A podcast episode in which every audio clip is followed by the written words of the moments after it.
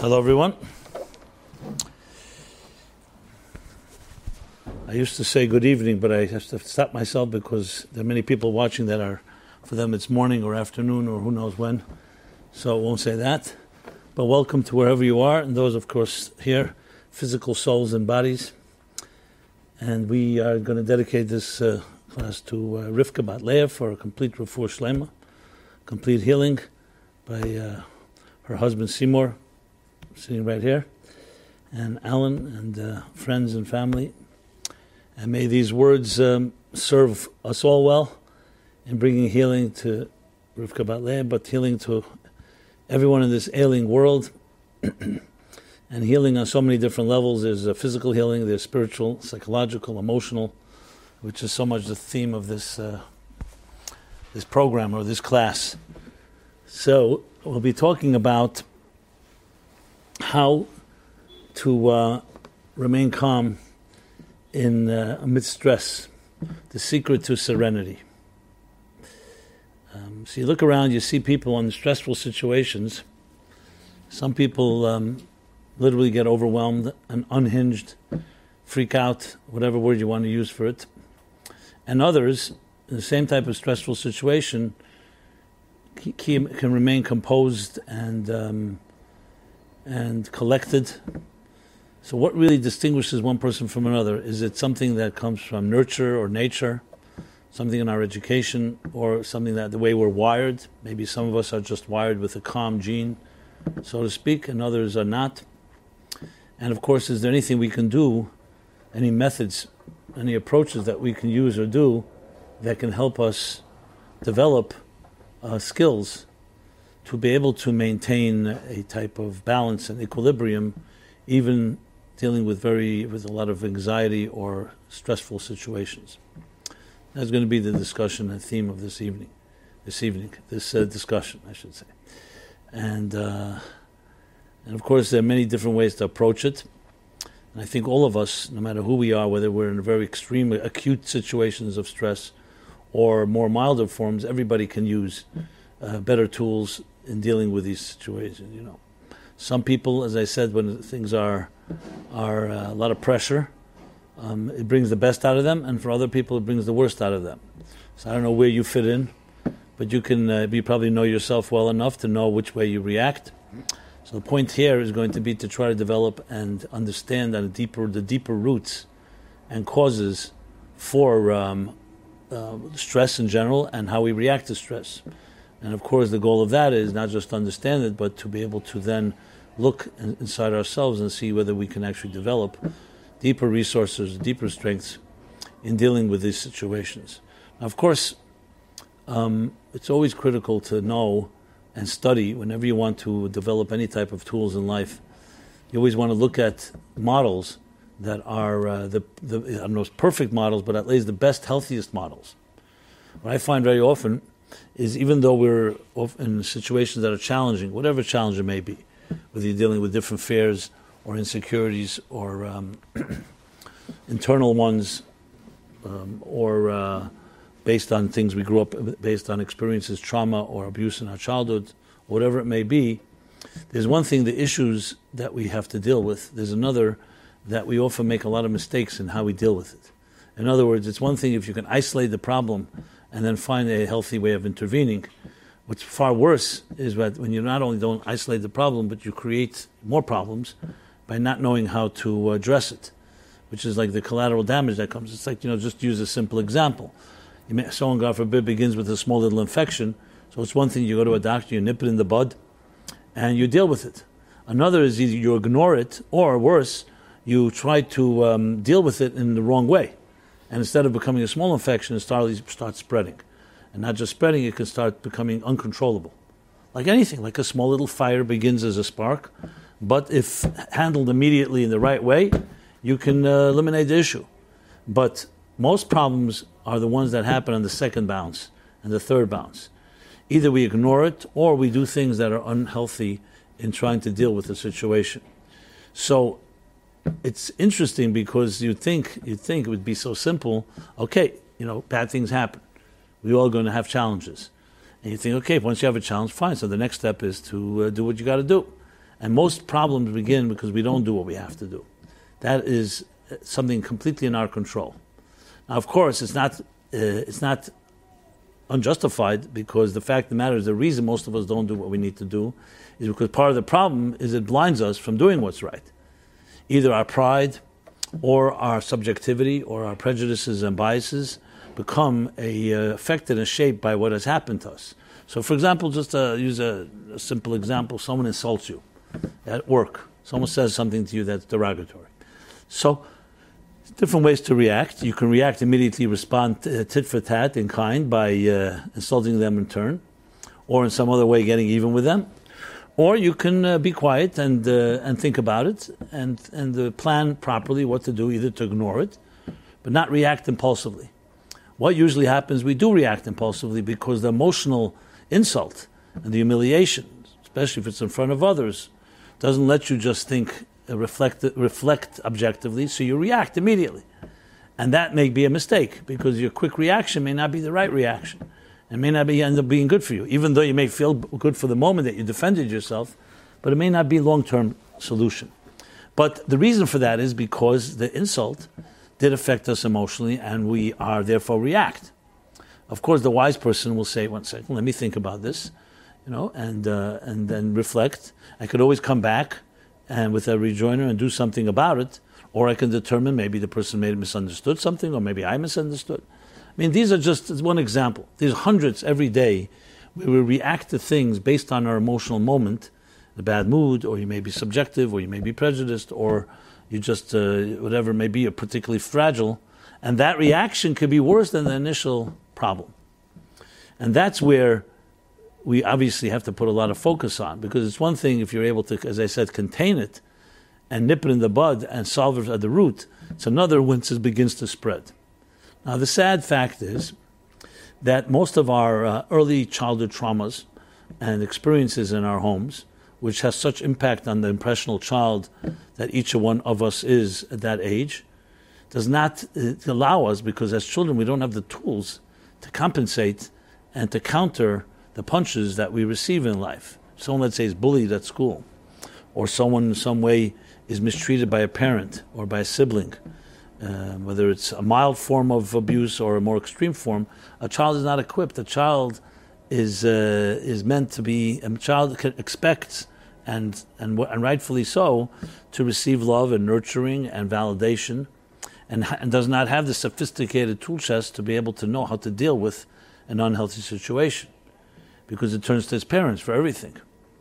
So what happens is the whatever that the the effects and whatever the, the, the wounds that we incur in our childhood, by the time we grow into adults and we can begin to deal with it, now it's already embedded in our systems.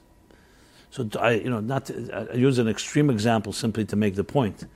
If, for example, a child comes home from school, and day after day, week after week, they are berated for not having good enough marks or not uh, living up to a father or mother's expectations and what do you think happens after a while? It's a one time thing, it's a one time thing. We all have a certain amount of resilience. But if it's constant, constant critique, this child is going to start thinking of themselves as I'm not worthy, because my parents who would love me so much, and who, I, who are to me like God, are constantly telling me how inadequate I am. So the child begins to assimilate that self perception. And of course, if, if someone was able to stop it right there and then, it's one thing. But then five years pass, ten years pass, twenty years pass.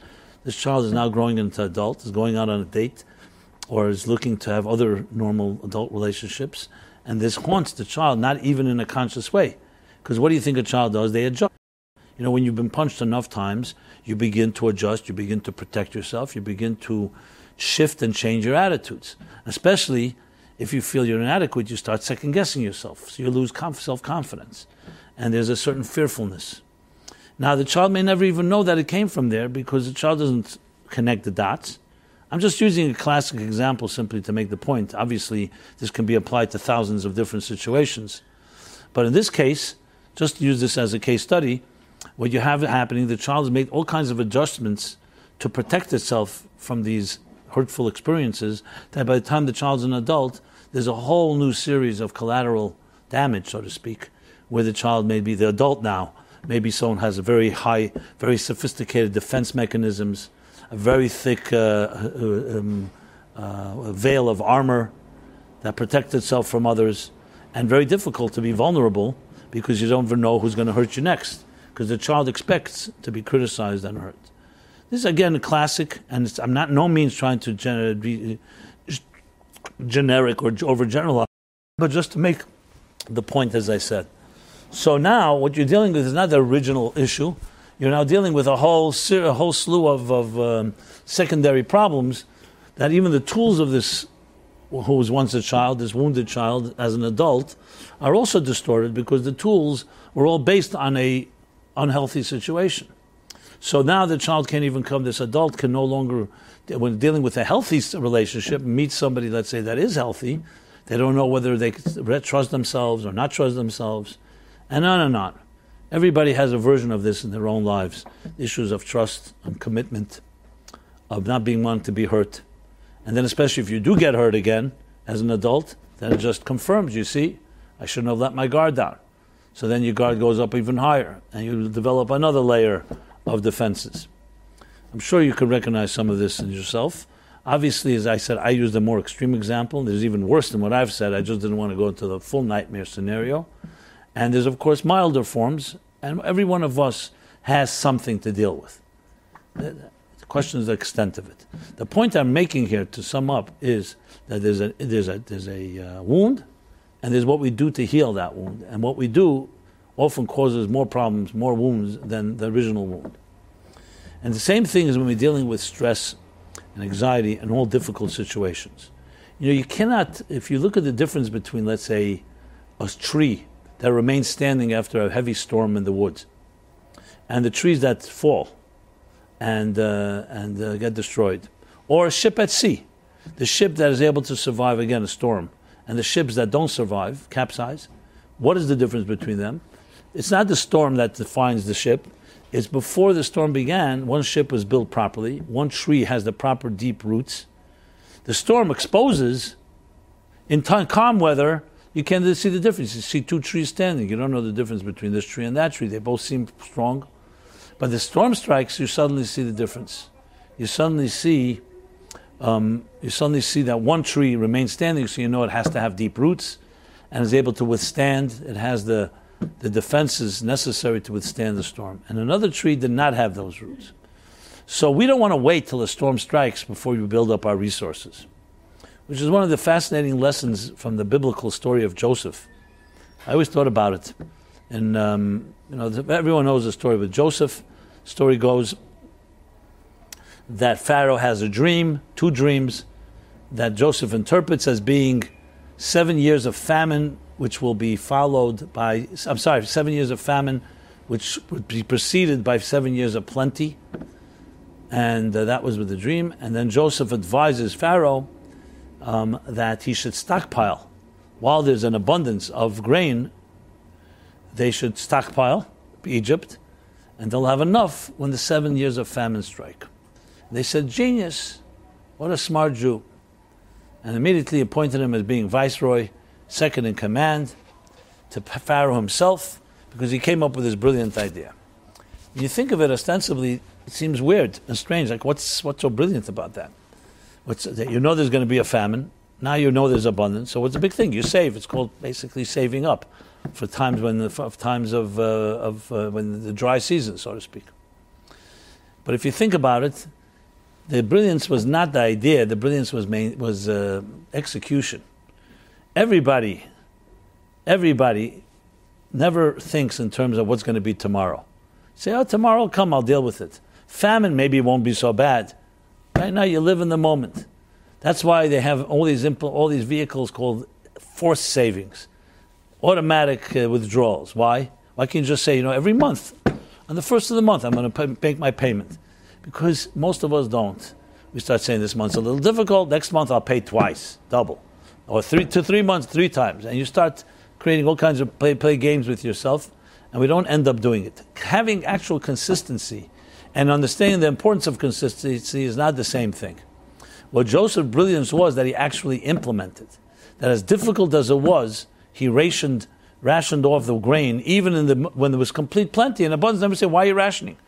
Because one day will come, it won't be that way. And they'll say, maybe the dream wasn't exactly that way, maybe it won't be so bad. Nobody implemented. And that's what turned Egypt into a superpower. So it's one thing to know, another is to act. It's one thing to know that you should have a strong tree in your life, meaning you should be a strong tree. You should build a strong ship, not wait for a storm. But how many of us do that? We say things are good, good times now. Good times, you know, psychologically, emotionally, I feel confident, I feel strong. Why, why should I be worried about the times that may not be that, uh, uh that may be more challenging? But that's what defines the difference between the strong trees and the weak trees, the strong ships and the weak ships.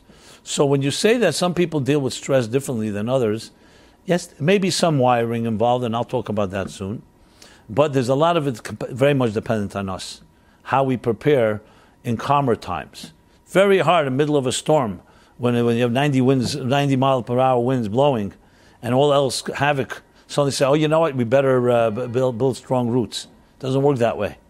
Ships are strong before the storm strikes, and that's the same thing with our psychological well-being. So, if you were to evaluate yourself, not when there's pressure and stress and anxiety and difficulties, you know, in a calm time, do you know what you're made of? Most of us have no clue. It's when there are difficult times, then we suddenly are subject to these the winds of extreme change. When suddenly we either realize that we have a lot more going for us, like they say that the oil, that the olive produces oil when it's pressured. Same thing is uh, the expression used um, Eleanor Roosevelt or whoever said it about women that you don't know how strong a woman is.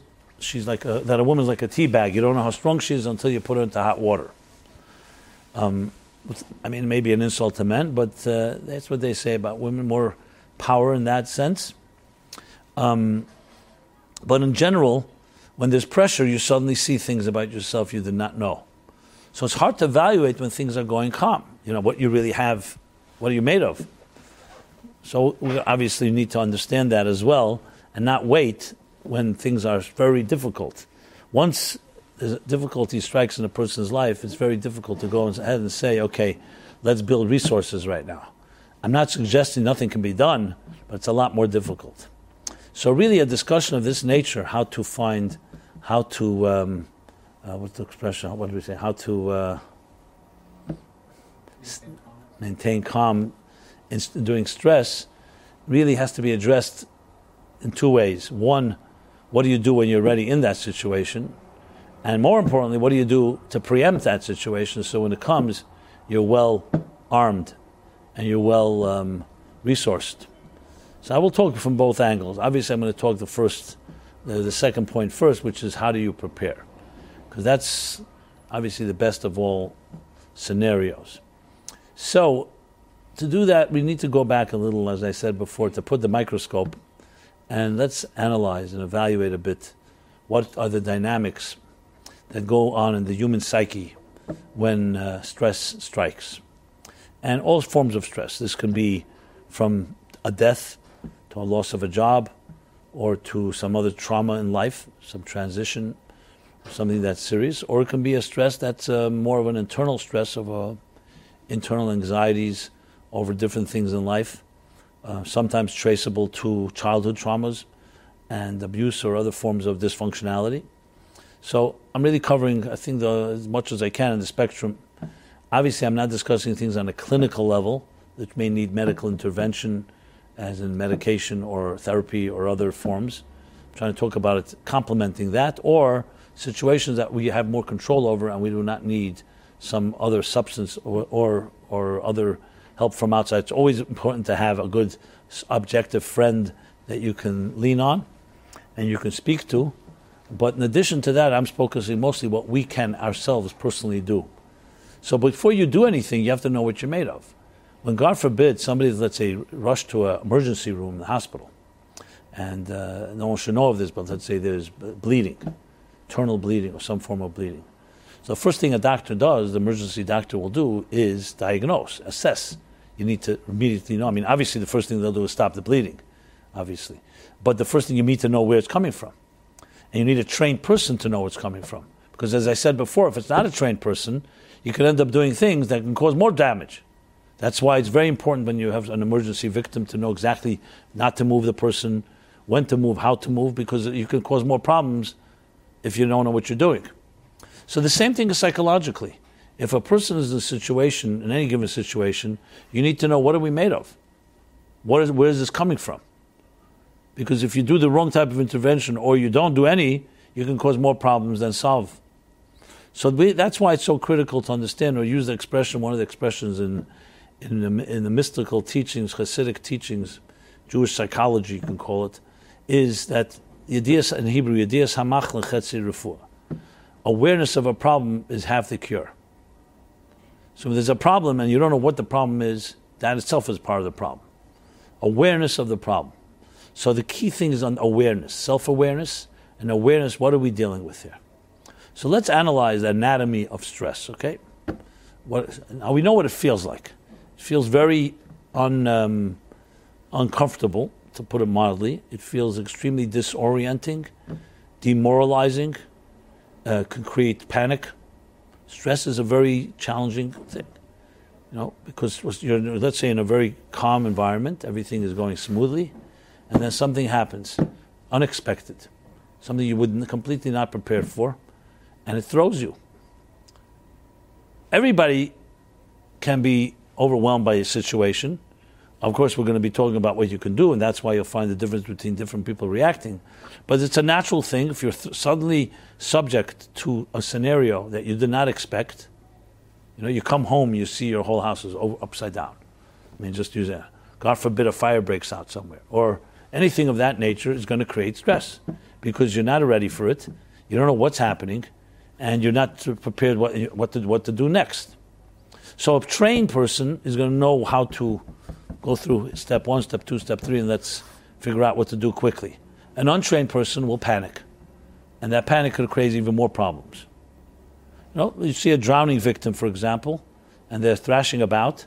So a trained lifeguard knows how to go over to that drowning victim and knows how to grab them. Because if you go regularly, they'll, they'll pull you down.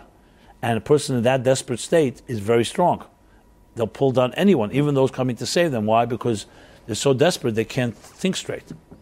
So a good lifeguard will go from behind, grab the person in a way that they can't they can't um, attack the person who's coming to save them. Now you'd say it doesn't sound logical. Here's a person coming to save you.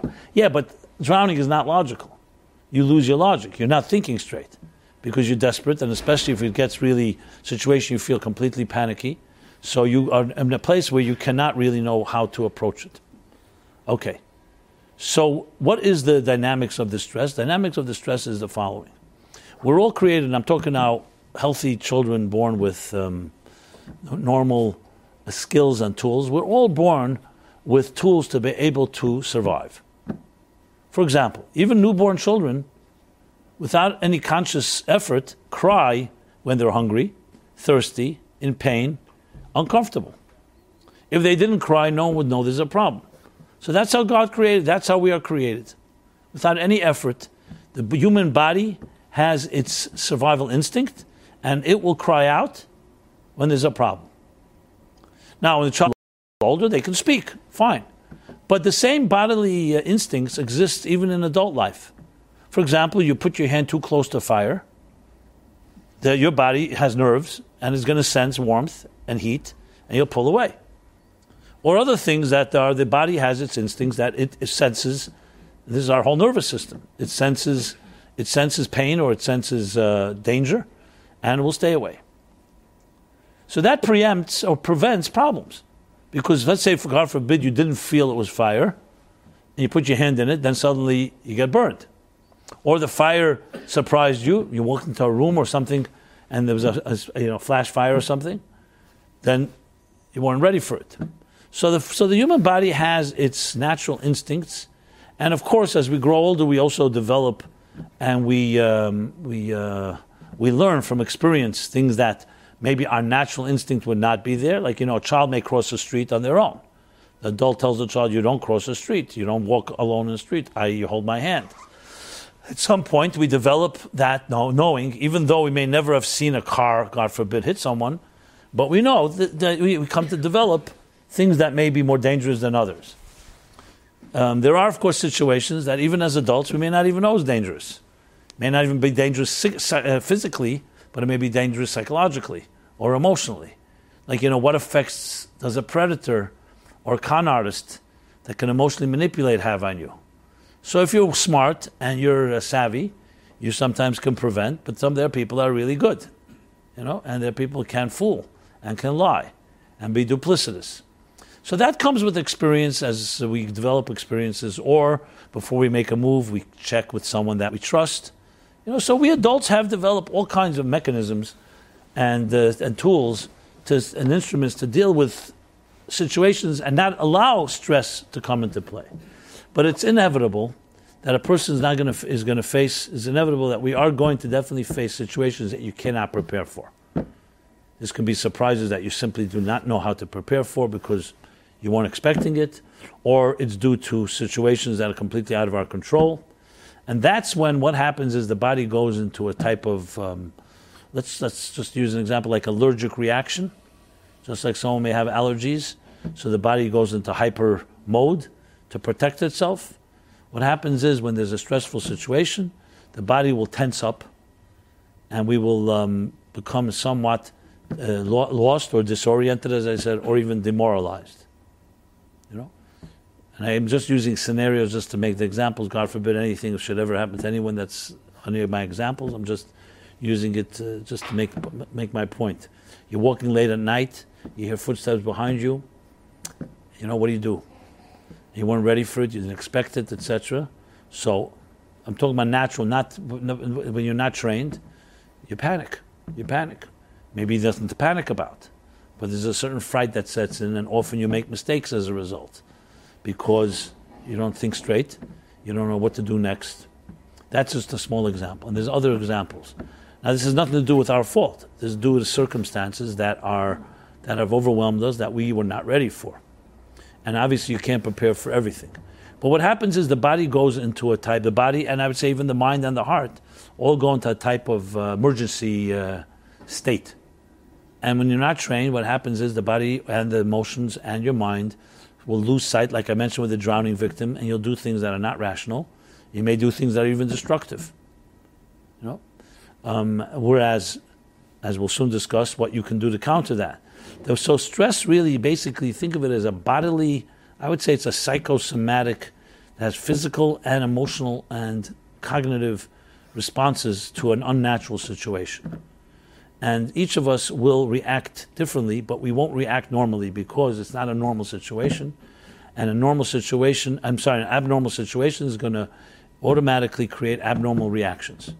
The question is now whether these, ab- these abnormal reactions are ones that we can refine and do things about, so we should be able to take more control over it. And that's where we have the capacity to develop different methodologies. But it's important to understand exactly what I just said here that there's a natural state we're in where we feel safe and comfortable, with, and at home or with people we trust or environments we trust. That we know what to do. You know how to maneuver through that because it's comfortable. Then there's situations that are not comfortable. Now that doesn't mean every uncomfortable situation will turn into a dangerous situation or something that you should stress over, but it's definitely we're not like a fish in water. We're not comfortable there. And what will happen then is we will react as an uncomfortable person reacts. Now, here are the few factors that are critical to, to take into account. What does it mean to be calm? Let's talk about calm. It's always good to, by contrast, you want to talk about lack of calm, um, being panicky or unhinged, as I mentioned, or other ways that we lose ourselves. So let's talk about what is the calm state. The calm state, really, based on what I'm saying, is essentially when you feel that you belong, you feel comfortable. Exactly, I used the example of a fish in water. A fish is comfortable in water. Take the fish out of the water, the fish will start thrashing about because it's not its natural environment. Same thing with us. We're comfortable when we're breathing, our heart is beating, we're healthy people. What happens, God forbid, a person suddenly loses oxygen is unable to breathe? We get, we get panicky. Like, what's happening? Again, no one should know of this. So the natural state, when you say calm, is basically where you feel your sense of belonging, you feel a sense of seamlessness. As a matter of fact, as I mentioned many times, health doesn't feel like anything. Someone say, "What does it feel like to be healthy?" If you're able to describe a sensation, you probably need a doctor, because health is not supposed to feel like anything. Breathing should just be smooth and seamless and invisible. Health is invisible. It's a healthy energy flowing through your body without any thuds and dull or sharp uh, sensations. It's just the way it is. If you're right now, you know, I don't know where you're at, but let's assume everybody here is feeling very good. So, what does it feel like? What's your left foot feel like right now? Before I mention it, you probably didn't even notice it's there because you don't feel anything. If it's a healthy foot, you're not going to feel anything. And the same thing with the rest of the body. Things are flowing smoothly. You know, you think about it, you start thinking, oh, yeah, I'm breathing. Does anyone know? Do you know how many times you breathe every minute? An average person takes 18 breaths. Did you ever think of that? It's so seamless we don't even know, which is, of course, the gift, the blessing. You go, God forbid, to a hospital. You see someone struggling to breathe, they need a respirator, something else to help them breathe. You realize, oh, wow, it's a pretty big miracle to breathe. So the calmness is a result, the serenity is a result of belonging. To put it in a little more uh, psychological terms, it's where the subject and the object melt into one and you're not conscious of yourself. You know, you're reading a book, for example, and you're immersed in this book. You're uh, absorbed to the point you don't even realize you're turning pages. You don't even realize it's a book. You can actually feel the suspense of the book. You can cry. You can laugh. You can be frightened. And you think about what do you mean? You're just reading a book. Someone walks into the room, they see you laughing, they see you crying. Why are you crying? You're just reading a book because the book has become so one with you that you're like in the scene. It's as, as if you're living it. That's what a good author can do. What's happening? The subject and the object, meaning you, the subject, and the object of the book have become one. To the point, what sometimes is called in the zone, to the point you can't even distinguish between the two. It's a tremendous feeling in positive way when you're in that place. As a writer, I can tell you, and I'm sure the same thing is with musicians and with people who are developing any projects, when you're in the zone, there's a certain peacefulness because you're not thinking about yourself. You're not thinking. Sometimes you could be up all night and realize, you know, wow, it's already the morning. And not, I, I don't realize how tired I was, how hungry I am. These are moments when you're in the moment, you're in the zone, you're completely absorbed. Healthy love is an expression of that. When you're with someone you love and you're really completely in the moment or in the time, you don't, it's not a whole experience like you're watching yourself or conscious of yourself. So you could basically say here's the formula. Okay? Object and subject are joined together in a state where you're not self conscious about it, equals a calm, an inner calm, an inner peace, an inner state of serenity. The more conscious you become, the less serenity there is because you start asking yourself, do I look right? Am I here? Am I not here? What is the other person thinking about me? You don't have that when the subject and object join together because you don't have self consciousness. Now, you look at healthy young little children, as I said, healthy, not been hurt in any way. They have no self consciousness. You ever see a child that's self conscious? Before parents impose it on them or, or subject them to it. Children crawl around. I, uh, you know, thank God I have today grandchildren as a grandchild, as a grandparent, you have more time to watch, and I observe, and I see this this this um, free abandon. There's just exploring everything without a shred of self consciousness. Don't, don't care what people think. You know, crawl. As a matter of fact, you have to actually run around this baby because who knows what they can do. Stick their hands in the wrong places could be dangerous. But on the other hand, the good side of it is they're not self conscious. They're just exploring the world in this adventurous exciting way, and sometimes it's very envious to just be able to be in a place like that because they're totally comfortable. However, should a parent or an educator or any adult start yelling at the child? So, okay, one time, fine, but continuously yell, what will the child start doing? You'll start, they'll start repressing themselves from exploring. They'll say, oh, who knows what someone's going to say about it? You know, I'll be judged, I'll be criticized, I'll be punished what's happening here, right there before our very eyes, if you're able to look at this in a close up, and let's say a you know a um, what do we call you know like they do a uh, uh, they do a series of pictures of um, motion pictures, and you put them into a to one set that you could see something evolve. So you'd see how an innocent child, completely non self conscious and completely um, comfortable, suddenly becomes uncomfortable. And that child, in that type of environment, will continuously become, start second guessing themselves, become more and more self conscious. If the parents are loving parents and nurturing parents and validating, they will validate the child's exploration and self confidence, and that child will grow up to be someone that is pretty fearless. In a good way. I don't mean fearless in a crazy, reckless way, but fearless in the sense that they don't second guess. They have a healthy sense of confidence. Now, obviously, that also needs to be measured. Everyone needs humility, but they don't have that constant am I being accepted? Do I have to please people? They don't become pleasers. They have a certain sense of self, and you know that they're at peace with themselves. I've seen people like this in my life. Not many, but I've seen. And you could tell immediately. You could see a person just comfort- comfortable in their own skin. You get the concept. And some people are just not. And it's not a critique, because most people not comfortable in their own skin is not due to their own fault. It's because they were made uncomfortable. And that's, how, that's and they're now a product of that. But that doesn't mean you can't reverse it. So what is calm then is a state of belonging, a state of feeling that you are belong, comfortable, um, and thus nurtured. You know, we go to uh, you go swimming, you go to the beach, you go underwater. There's a certain calm, because it's almost a recreation of the nine months that we spent in the submerged in embryonic fluids in our mother's womb.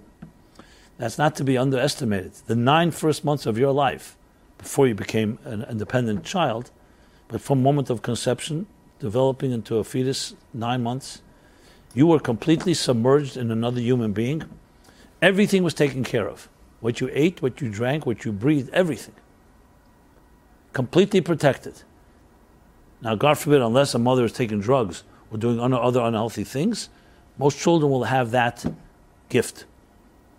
And even if the mother is psychologically screwed up and will be later abusive, but the nine months, God protects the child even from an unhealthy mother. Again, except if she does things that are literally unhealthy. So it's interesting. We begin our lives, and the, Kabbal- the Kabbalists, the mystics, actually talk a lot about this.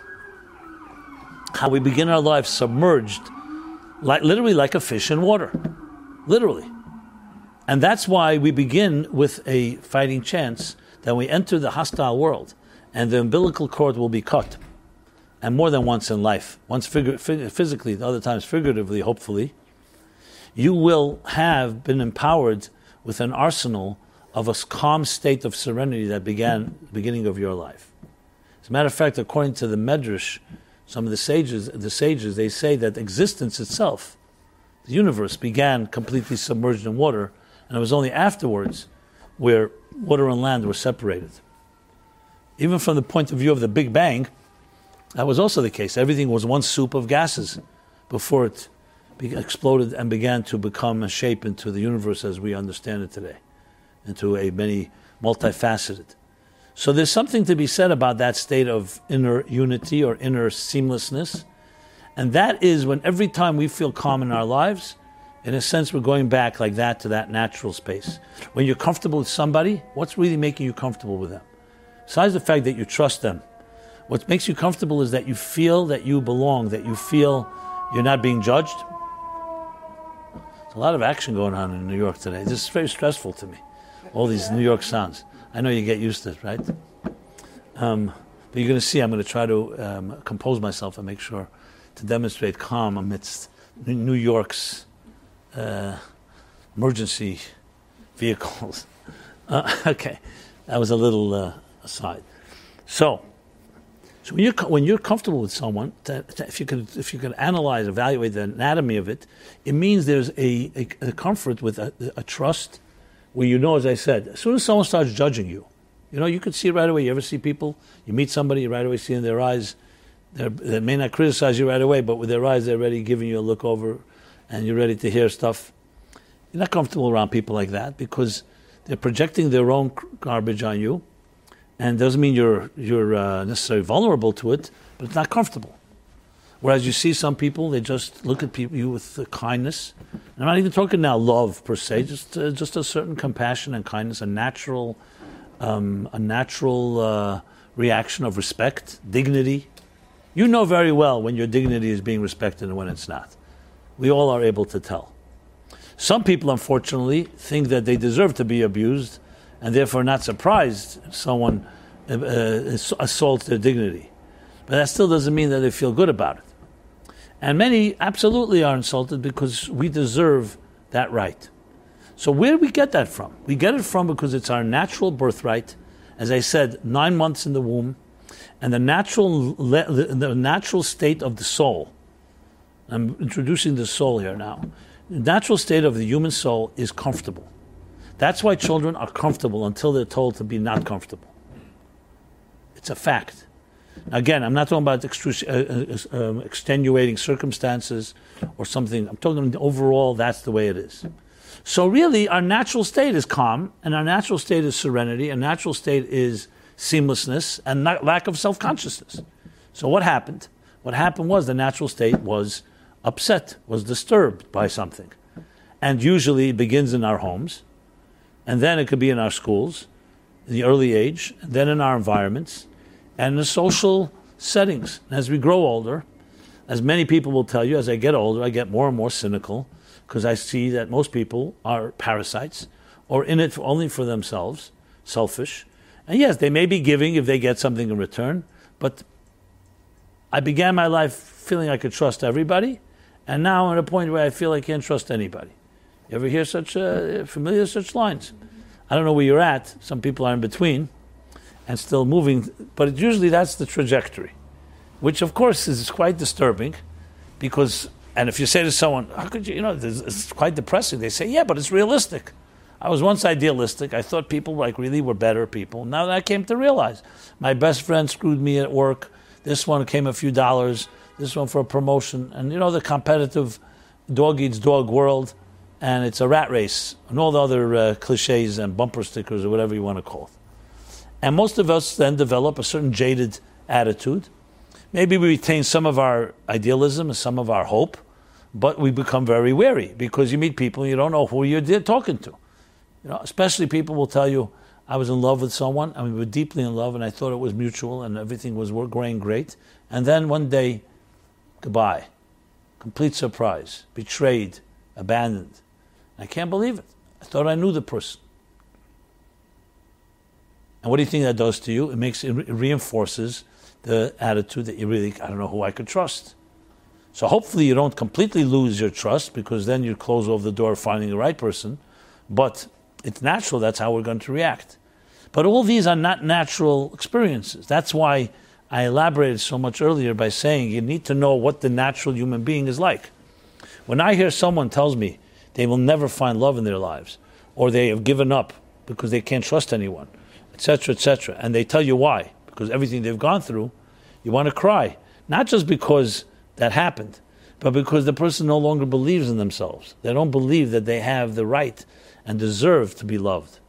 And all these negative experiences have now defined who you are. And this is the part that I, that's critical to know. You are not the sum of your experiences. You're not a product of your circumstances. You are who you are. Things may have happened to you, but those things did not change you. Unfortunately, most of us do change our sense, sense of identity based on life experiences because we don't have an alternative. So, you know, I'm, I'm, giving you many, not, not imaginary, very real conversations I've had with, I would say, thousands of people by now, of one form or another in this context. And, okay, so I, so I say, but then there's the identity that you really are, you're not aware of. Yeah, but I'm only aware, this is the response. I'm aware of what I know, I'm aware of. I'm aware of what my experiences are. My experiences have been overall negative. And that's all I have. So why are you telling me I don't have an alternative? So then, of course, my response is learn more about yourself. Find out what your soul is like. You know, and say, well, you know, I am now too late for me. The storm has already struck. I can't go build my ship anymore, like I mentioned before. And the answer is that's not true. No matter what's happened in your life, you, you still have a soul. There's a very powerful prayer. I've cited it the last few weeks, and I want to cite it again. I just find it to be extremely empowering.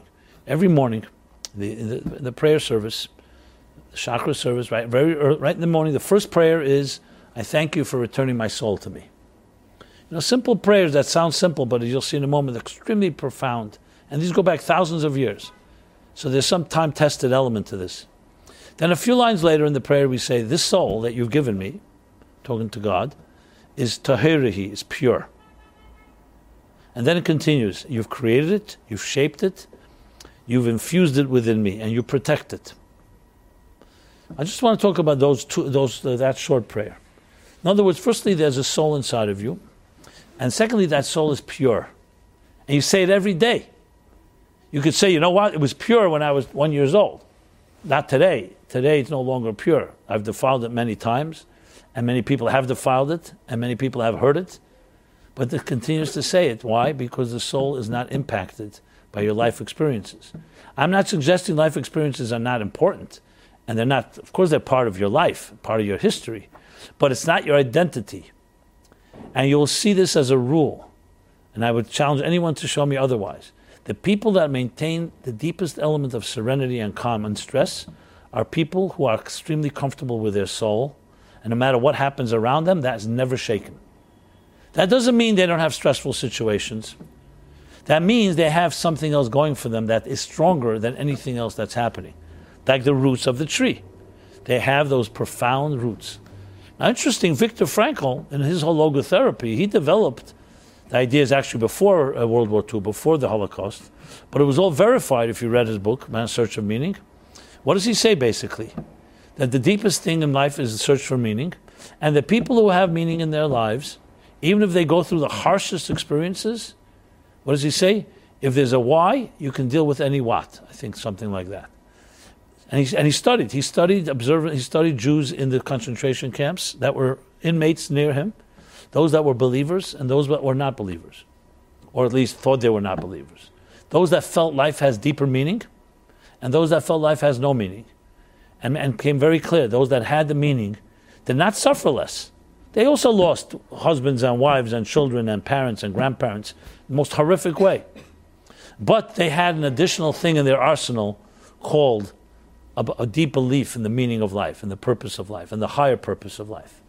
So the suffering was there, equal to others, but they had an additional tool.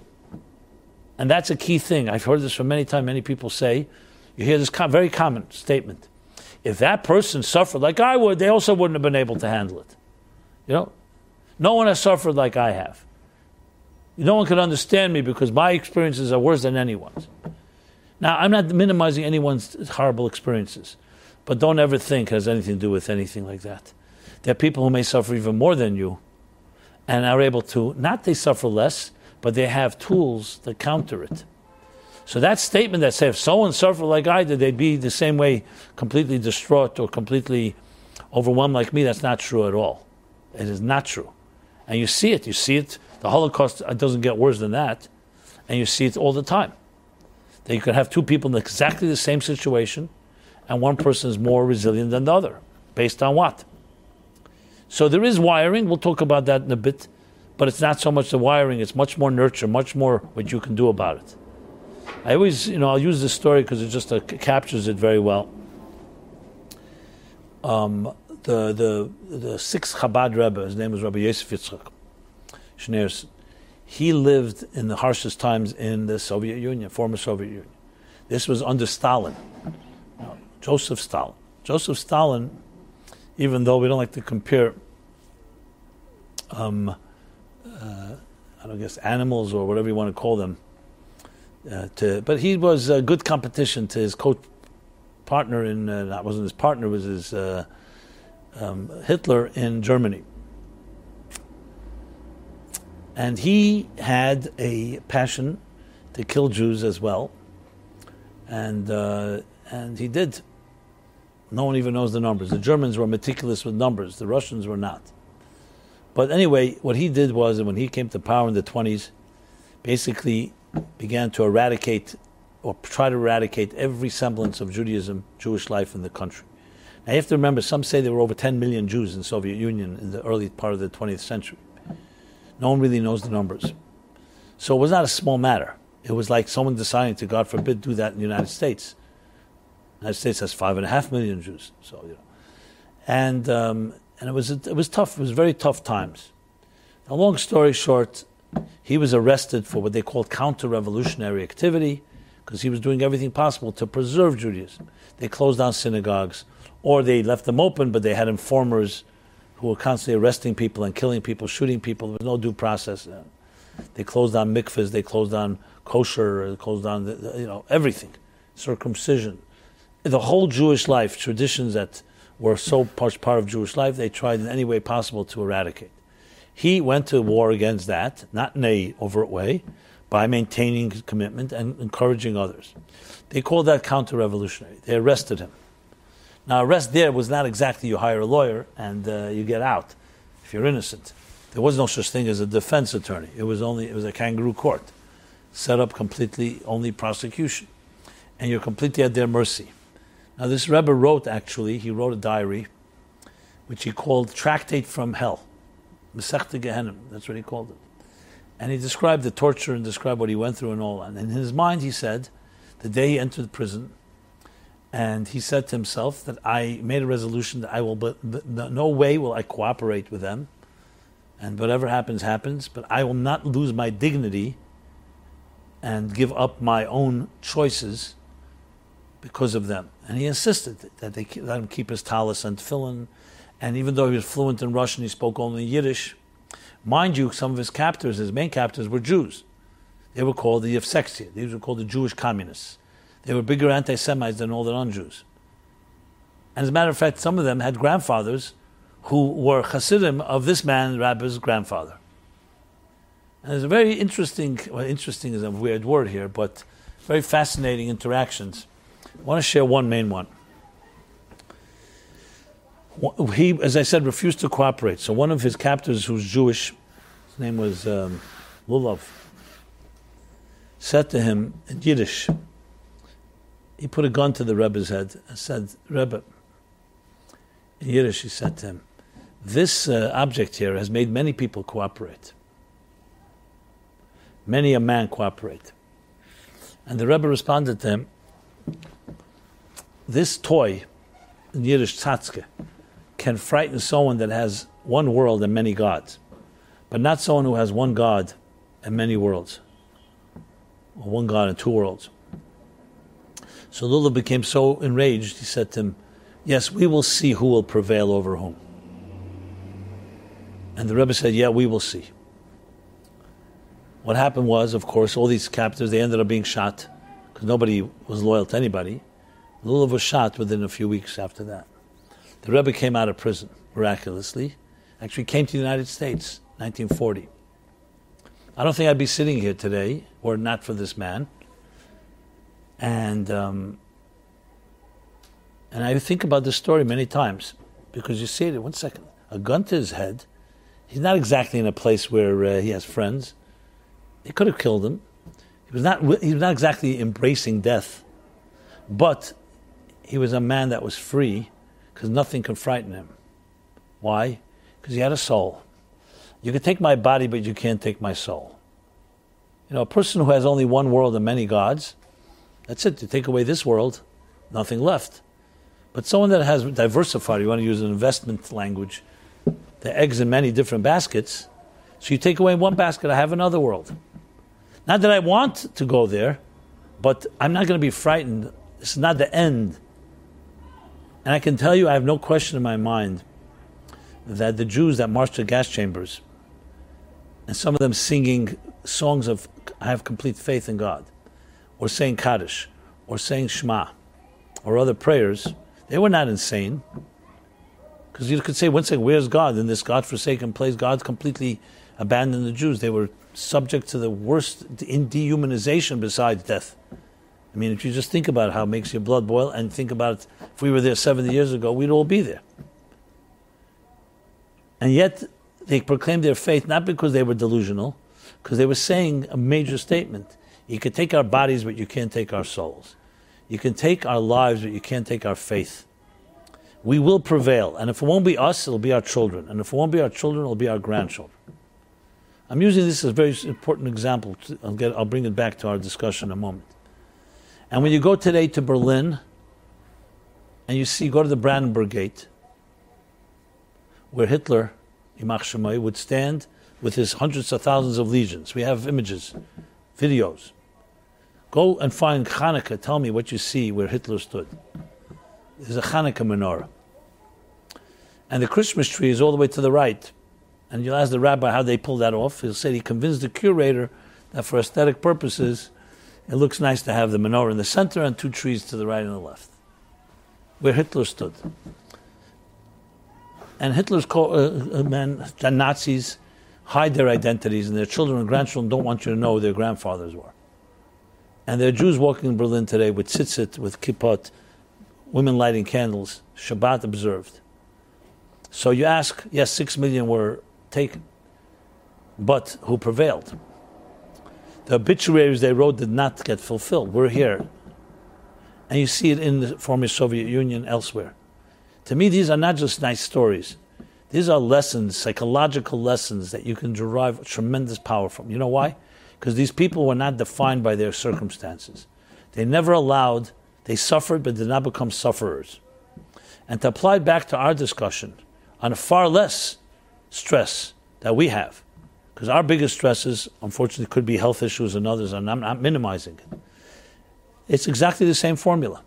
It's what you have inside you before the stress strikes, and even when the stress strikes, that will define who you are.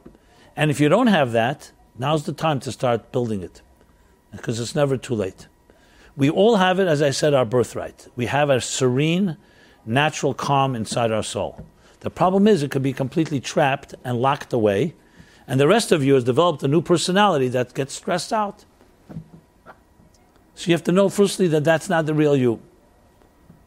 And you say, how do I, how can I prove it? You know what? Let's say I can't prove it, but I think it would be nicer to believe that about yourself than just to think you're just one big, uh, one big neurotic, stressed out. Uh, what do we call it? Uh, so even if, secondly, I could prove it because every because I've seen with my own eyes how people have been able to access that. But you have to believe in yourself and believe that you once had that, or let's put it this way: you were once a child that had that and accessed it, and may have gone undercover because you've been hurt, because people have convinced you that you don't have that natural, peaceful place, but you do. And every morning you say it and reinforce it that the soul you've returned to me is pure. Yes, that pure soul is now packaged inside of a body, and it's packaged inside of life experiences and a lot of stressful situations. But that pure part of you is there for you to access. You know the eye of a tornado, right? They say eye of a tornado is a very calm place. There are people, and I include myself. I'm not here to toot my horn, but I include myself that when there's extreme stress and and and, um, anxiety, are able to access a certain calm place that is able to create a tremendous amount of focus. I don't know if you've ever met people like that. Many get caught up in the winds and become part of the problem. But there are those, and look at it like, you know, commander in chiefs. They cannot afford to panic because they have lives at stake that they have to protect. So there's an inner calm that we all have within us. This doesn't mean the situation is uh, peaceful. You obviously have to come up with a strategy to deal with it. But you go into a place where you're composed and you say, okay, here's where we are. There's a fire burning. There's real danger. Let's figure this out. And it is, does not require miraculous intervention. It requires you being able to reach into a place that's within yourself that has that power. Now, am I wishing upon anyone that we need to access that? I wish no. I wish we'd all have peaceful situations day and night, 24 7, and you wouldn't need to access it. But I do not believe that life can, can promise that. Life is going to cause, throw cur- curveballs. Hopefully, the minimal amount. But everyone's going to deal with challenges. It's unlikely that a person is going to live 80, 90 years and not experience a death in their lives of a parent, of a loved one. You know, hopefully, as I said, it's from people older than us and not, God forbid, younger. But it's inevitable. That's the way life is as it stands right now. So what? So what really will distinguish the the, the men from the boys or the women from the girls, if you wish, is ultimately that uh, the, the, knowledge and the awareness of that dimension within you, which is called your soul. You say, I know nothing about your soul. So right now is the time to start learning about it. And as you learn about it, you become more aware of it. Because your soul is beating inside of you as we speak, just like your heart is beating inside of you. You have to just know how to recognize it. As a matter of fact, I will even tell you this anxiety is actually your soul telling you there's something wrong. Just like your body tells you through pain there's a problem, the soul tells you there's a problem, that the soul is not being fed when you have anxiety. It's the language of the soul. I don't sound, want to sound morbid, but dead people don't have anxiety.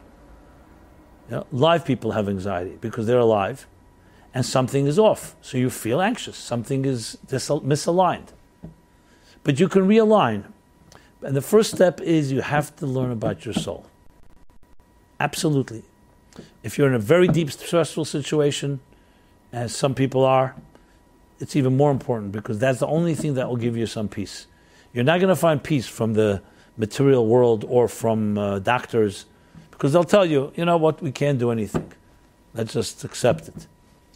That's from a medical point of view. But the resilience of the soul is something that doctors cannot talk about, except some doctors do, they know. You remember that book by uh, Oliver Sacks? It was later turned into a film called Awakenings. Anybody read it or seen it? Nobody? Okay. It's a very interesting scene there. Well, I've thought about it many times. So Oliver Sacks was this doctor, the psychiatrist, who, um, I don't know, he would gravitate to all these weird uh, psychiatric uh, conditions. He wrote a book called My the, the Wife that, mis- the, the, the, that mistook her husband for a hat. I know it sounds strange, but he dealt with a lot of these different strange situations. Now, in the 20s or 30s, some virus struck a community here in the United States. I'm not sure which city. You remember? Anyway, a virus struck a community, and people in their young in their uh, in their 20s suddenly became um, catatonic, alive. Their hearts beating, they're breathing, but frozen like like that, exactly the way they were. Some were frozen like this, sitting and whatever they could try, they could not get them awake. And they were all in this ward because at some point they realized the virus had struck 20, 30, 40 people. And that was that. Dr. Sacks decided to look into it. He served there in the, that, that ward. And one day, by accident, somebody, for some reason, threw a ball, threw a ball in the room. And one of these catatonic patients picked up his hand reflexively and grabbed the ball. First time that person moved in 20 years, 15 years. Okay, he saw that, so he decided to throw another ball, and another person did the same. So he realized there's something going on here. This, the ball throwing is causing them to a natural reflex, which means there's some consciousness going on. They had to be fed and everything because there was no movement and they had to be taken care of, but they were, they were clearly alive. So he realized that there's something going on, so he decided, let's figure out and started experimenting with different medications to see if he can get something going in their neurological system. And yes, he found the right medication. He um, administered it to one of the patients, and the person came out of the catatonic state completely, as of completely normal. They started administering to other patients, and the same effect. Now, of course, they had to be kept under observation because no one knew if the medication would last, etc. And also, they were completely disoriented. These were people now living in the 1960s who grew up in the 20s and the 30s. Anyway, they took them on a field trip to jazz music from the 20s because that was the only thing they recognized. I'm not going to go through the whole story. It's a fascinating story. But there's a scene there. This first patient, obviously, unfortunately, the end of the story is not so happy the medication did not last, and they needed higher dosages, and then it had it caused the tics and other side effects. Ultimately, they had to stop the medication for all of them. They all went back to their catatonic state. But the first patient, you know, they all wanted to behave like free people, but they couldn't because they saw there were side effects. So one of them used to go to the cafeteria, and he met this woman who would come visit her father, who was in a who was in a vegetable state, a coma and they, I guess, they started having some romantic connection. He was the patient, and but then at the end of the end of the story is where he finally cannot. It'd be the last time he would see her. It's a very moving scene. So they meet in the cafeteria, and he has all these ticks, and he's trying to protect. You know, he's trying to hide it from her. And he tells her this will be the last time we'll see each other because he's going to be. They're taking him off the medication. and, uh, and she's you know she's telling him about you know something. I've been coming reading a book to my father, but he's in this vegetable state. He's in a coma, already ten years, and I don't think anything is there. I don't know. I'm going to stop reading to him. So he says this guy who was in a coma, who was himself in a catatonic state for over 20 years, says to him, no, no, no. You continue reading. He hears you. He hears you. And it's a, it's a very powerful, to me at least, um, scene. Why? Because we don't know what's going on in another person's life. How do we know? You know, special children, Down syndrome or others. What do we know? And so easy to sign off, to write somebody off because they're not behaving the way you think they should behave. What do, you, what do we know about the depths and the mysteries of the human soul? Know, like the guy that used to come visit his wife with Alzheimer's, and she was losing. She forgot, she was forgetting things, and she said, forgot this person already. She didn't even remember her own husband anymore. How sad. But he'd continue visiting her. The nurse said, "Mister So and So, you know, your husband, wife doesn't recognize you more. You don't need to come anymore." He says, Yeah, but I recognize her. You know? So the matters of the soul are mysteries that we should never think. You know, what do we know? We don't even know about the mind. Ask the greatest neurologists on earth. Ask them what percent do they, do they uh, estimate we know about the human mind. The human mind is the size of my palm, a little larger than this palm. What do we know? If they tell you we know 5% about the mind, we'll be lucky. That's what they will say. I've asked the mind, let alone the human psyche and the soul. Now, medical advancements are tremendous longevity, age expectancy, life expectancy, and so on. Not taken away from that. But we know so little about this little human being called the five, six foot frame human, 100, 120, 130 pounds. I'm not going to go higher than that. You know, what do we know? We know more about outer space, millions of miles away, than we know about this little creature here right, sitting right here in this chair, meaning all of us. The soul is an unfathomable and um, deep and mysterious place. But there are books that talk about the soul. You mentioned the Omer book. We're now in the 49 days between Passover and Shavuos. I wrote the Omer book, which dissects the 7 times 7, 49 emotional attributes. And when you read it, you know, no one's ever seen an emotion. What does love look like? We don't know, but we, we know what it feels like. And there's discipline, and there's compassion, and there's endurance, and there's humility, and there's bonding, and there's dignity. Seven emotions. And you follow this as we have an app. This is a plug, but I'm not trying to plug it, I'm really trying to make a point. And that is that the soul is made up of parts. And just like a doctor will give you an x ray or a CAT scan of your body and your mind and other parts of your body, there is there are books that give you an x ray of your soul, a real x ray. Again, it's not a physical x ray, it's not made up of physical parts, but it's made up of spiritual parts. And there's ways you react to things. Love is a very real part of our lives. I would say love is probably more important than any other organ in the body, even though it's not an organ or limb, but it's a necessary component. So when you start recognizing and studying and recognizing what your soul is like, then you learn how to nurture it and nourish it just like we nourish the body. And that is the greatest counter force to any stress because the soul, as I said, is pure. The more you can rely on your soul, the more you can fall back on it, the less stress there will be. Guaranteed. And as I go back to the formula I said before, the more someone is where they feel they belong, and that's the soul of a human being, the, more, the less they will be impacted by the stresses of their lives. That again, repeat, that does not mean you won't have stresses, and it does not mean that everything's going to be simple. But you have a, you've discovered deeper resources. And this is not, don't take my word for it or by faith. Try it out.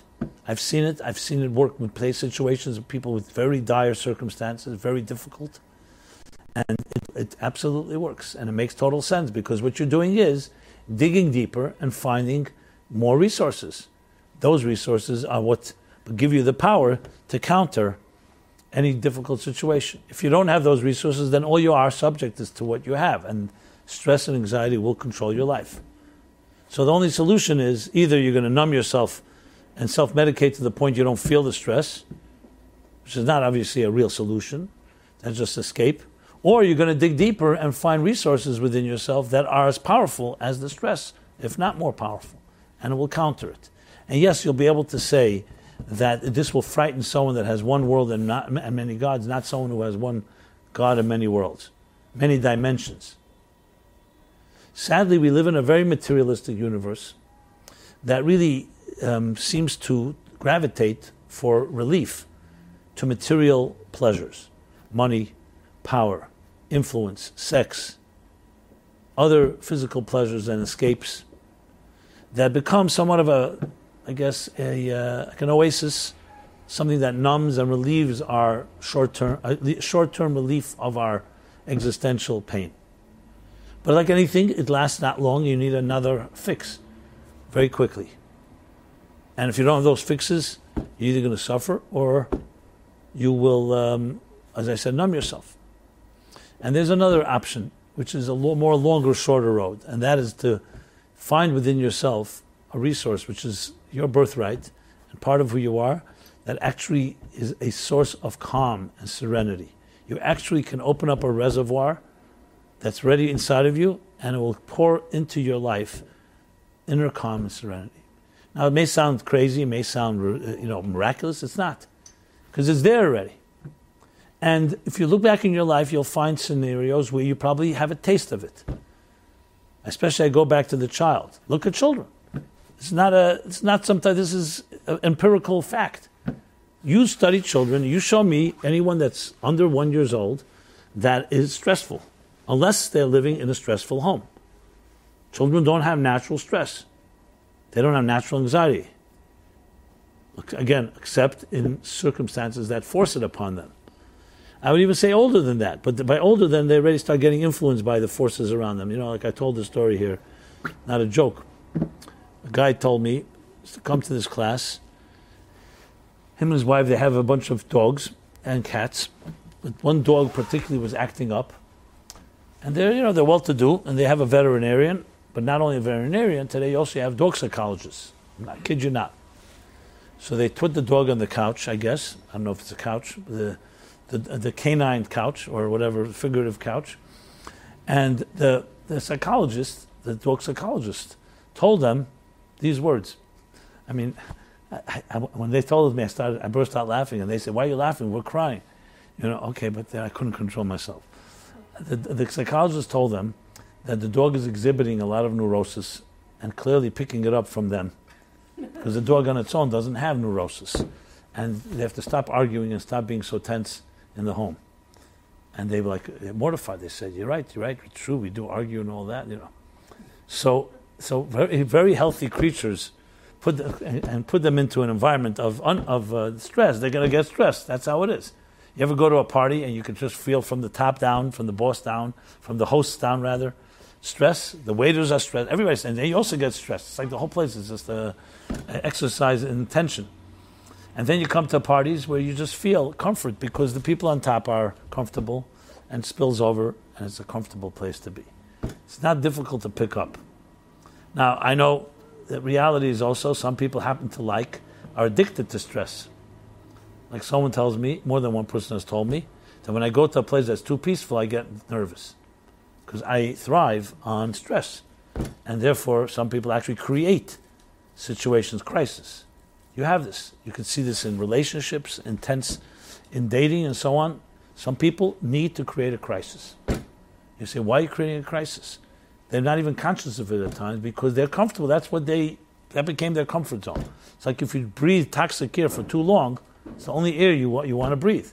And if someone brings fresh air, they say, that's not good for me because it's you know makes me cough.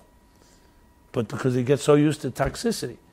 So the point of the matter is we become somebody that we're not. And I am ready to state with everything I know and experience that many of us are not who we re- are behaving not who we really are. I'm not going to compare us to dogs, obviously. That's not my point. My point is the stresses of life and the f- circumstances of life have defined you. And that is the real tragedy because it's not you. Bad enough the things that have happened, but now that you yourself say, I'm a product of that. Like I always point out when someone says, Who are you? People give you their business card. Every time I always, and I say, but that's not you, that's what you do. So the smart ones will say, well, what I do is what I become. It's true. You become your job, but that's not who you are. Everybody knows that. But that's life. We become what we do. We become who, what our activities are about. And therefore, instead of it being the other way around, that your insides, who you are, should define what you do, what you do is define who you are. Now, it may not sound so terrible, but it becomes terrible when, especially, it's negative stuff. And that is what it comes down to. So, key, key in, in, a key place this plays itself out is in relationships. You bring to, you project your uh, experiences into your relationships. What do you think happens? You're not who you should be. The other person is probably doing the same thing. And how could you really ever have find a soulmate that you could be at peace with and calm with when you yourself are not uh, calm with yourself? You're not at peace with yourself. Now, this doesn't mean we have to go to 20 years of therapy or 20 years of work. It just means you need to start asking yourself maybe there's parts of me I don't know. Maybe it's time to get to know myself. I know it sounds weird, but why not? If not now, when? You know, what are, waiting, what are we waiting for? Now, I'm not suggesting we have no self awareness. I'm not going to state that at all. I'm sure everybody has some more self awareness. The question is how much? And uh, that's the thing. So, the more you learn about your own soul, your own personality, and what you're made of, and it's a great opportunity right now, as I said, those 7 times 749, tremendous way to, to get a good assessment and evaluation of what you're made of. For example, some people are excellent givers. They really know how to give, but they don't know when to stop giving. They lack discipline. And they can end up hurting people and killing people with love, spoiling people. Then there are people the opposite, excellent at discipline, but they don't know how to be kind. They're very, very always frugal, uh, uh, discipline, everything discretion. They don't know how to let go and just keep a little more giving. And then you go through other things. Some people are extremely determined and ambitious, and excuse me, and they'll step on others in the process. Others are too humble, and they don't stand up for themselves. I'm just using some simplistic, but then there's an interaction of all of them. You need to have within love, you need discipline. Within discipline, you need love. Within ambition, you need humility. Within humility, you need ambition. You get the idea. So the seven, these 49 days that we're in right now is a period of personal refinement and character development, and above all, examining who you are. And not in general terms, I'm a good person, I'm a bad person. I, am a loving person, I'm a stingy person. That's some very broad, in detail. Everything is in the detail. Say God's in the details, devil is in the details, whatever you wish to choose, which one. But everything's the details. It's not just general terms. And then you start getting to know yourself. Just like when you have life experiences, I mentioned before, crisis can reveal a lot about who you are. Same thing is self evaluation. And focus on that begins to start saying a, a portrait emerges. You know, here's a portrait of myself. I can use a lot more in, in reinforcement and strength in the area of loving. Or I can use the opposite more strength in the area of of uh, discipline, channeling, instead of just giving, giving with discretion, as I mentioned, on and etc. etc. So, this, in my view, is somewhat of a overview of. Uh, know, I mean, it can be exhaustive in this uh, time slot, but hopefully it uh, enough to give you some food for thought, some feelings for thought, for emotions for feeling as well. And there's plenty more where this comes from in the sense where you can go to our site, meaningfullife.com. There's a lot of resources. Just put in stress, anxiety. You'll find plenty. I have a whole chapter of fear and anxiety in my book, Toward a Meaningful Life. But I suggest the focus should be not on relieving fear and anxiety or stress, the opposite. Focusing on the strengths you have, that automatically, the more you can hold on to that, immediately it will somewhat um, mitigate and somewhat weaken those negative, those stressful forces, because you have somewhere to turn. And it could be through prayer, and it could be through study, and it could be through volunteering and doing good deeds. All these things take your mind off yourself and and feed your soul's purpose and mission in this world. Because the more you are dedicated to a cause greater than yourself, the more your soul is fed. The more your soul is fed and nourished, the less stress affects you.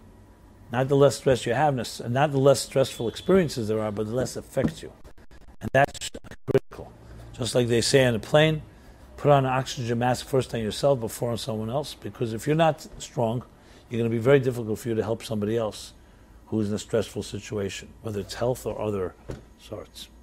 So, to conclude on a positive note, you all, each of you, each of us, has tremendous, tremendous arsenal and reservoir of strengths and potential that lie in the heart of your soul, and it's time to get to know it. More, the more you know it, the more powerful you become, to the point where you have that, exactly that blessing of inner peace, what they call peace at the center. No matter what's happening, you have a certain place you can always go to that gives you some inner peace and transcends all life experiences. So, um, I dedicate again the class to your, uh, your wife and mother, and Refuah Shleimah, Rivka Batleya, and everybody should only only have good news in all matters of health and physical, spiritual, emotional needs. And we are here every Wednesday, beginning around 8:30 p.m. on all your channels: Facebook, uh, YouTube. What else? A little Instagram. Okay. And uh, so please stay in touch.